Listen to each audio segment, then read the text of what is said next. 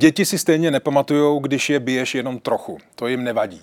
Jedno z výchovných poučení, která Zdeňce Šípstaňkové poslali sledující jejího Instagramového a Facebookového účtu, když je vyzvala, aby se podělili o nejlepší hlášky od příbuzných a okolí k výchově dětí.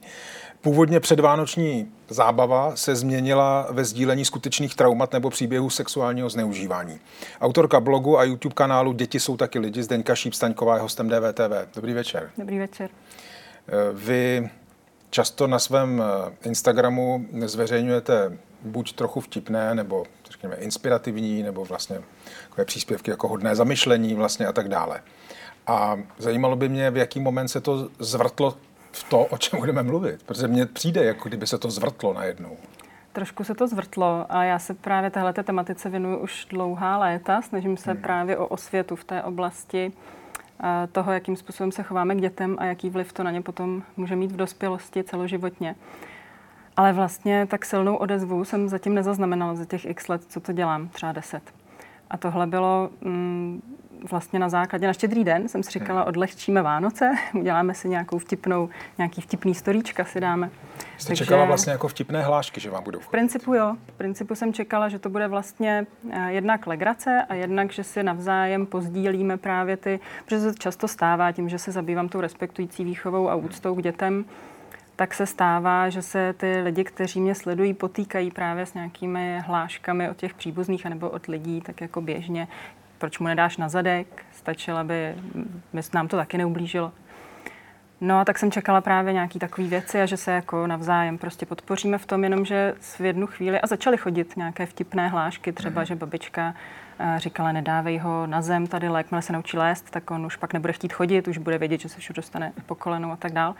No a v jednu chvíli eh, se to začalo, bylo tam vidět, jak se to jako přesouvá hmm. od toho tématu, jako od, toho, od té legrace, nebo od těch jako, ach jo, tohle mi zase řekli, k tomu, že no, ale vlastně oni mi to řekli proto, a že oni mě takhle vychovávali. Já myslím, že si můžeme několik těch eh, vlastně nejlepší. Eh, případů nebo postů, postů ukázat a přečíst.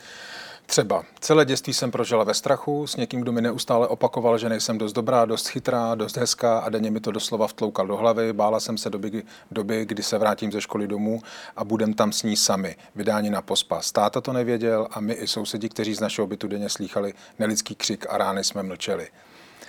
To je hodně daleko vlastně od toho, co jste původně chtěla.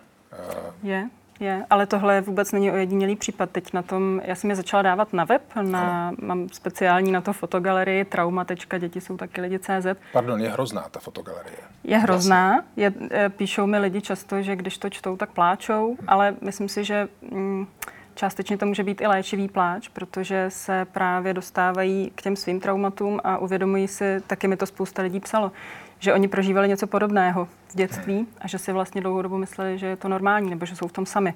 Kolik těch reakcí máte? Teď je tam 1700 screenshotů mm-hmm. na, mhm. tom, na tom webu.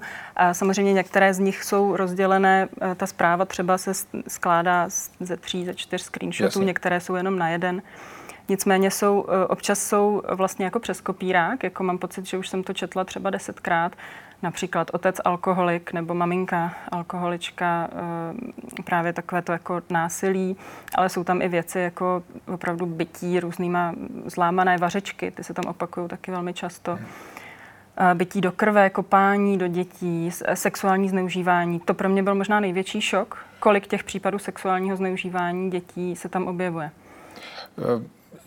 Já jsem to nesledoval jak si v přímém přenosu, jak to, jak to přibývalo, ale vlastně to, kdy se jako, dobře, tak první věc byla, že to už není moc legrace, hmm. pak tam jsou vlastně jako, řekněme, příhody z toho dětství jako jednotlivých lidí, bytí a tak dále. A pak mně osobně přijde vlastně ještě úplně solo kategorie sexuální zneužívání. Mm-hmm. To, to máte nějaké vysvětlení, jako že se to vlastně takovýmhle kanálem dostane ven? Já mám pocit, že ti lidi často čekají na to, až se, jen, asi, až se jich na to někdo zeptá, nebo až to budou vlastně moc někomu říct. To je moje hmm. nějaká teorie, moje vysvětlení toho, že vlastně to v sobě tak strašně dlouho drží. Vy máte teď eh, nějaký plán, co teď s tím vším vlastně udělat? Protože já vlastně vůbec nevím, co by se s tím dalo dělat. Hmm.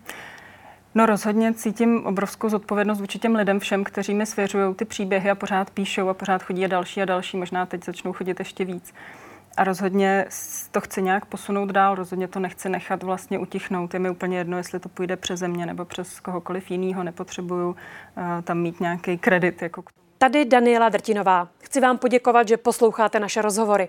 Jestli chcete slyšet celý podcast, najdete ho na webu dvtv.cz, kde nás můžete i podpořit a stát se členy DVTV Extra.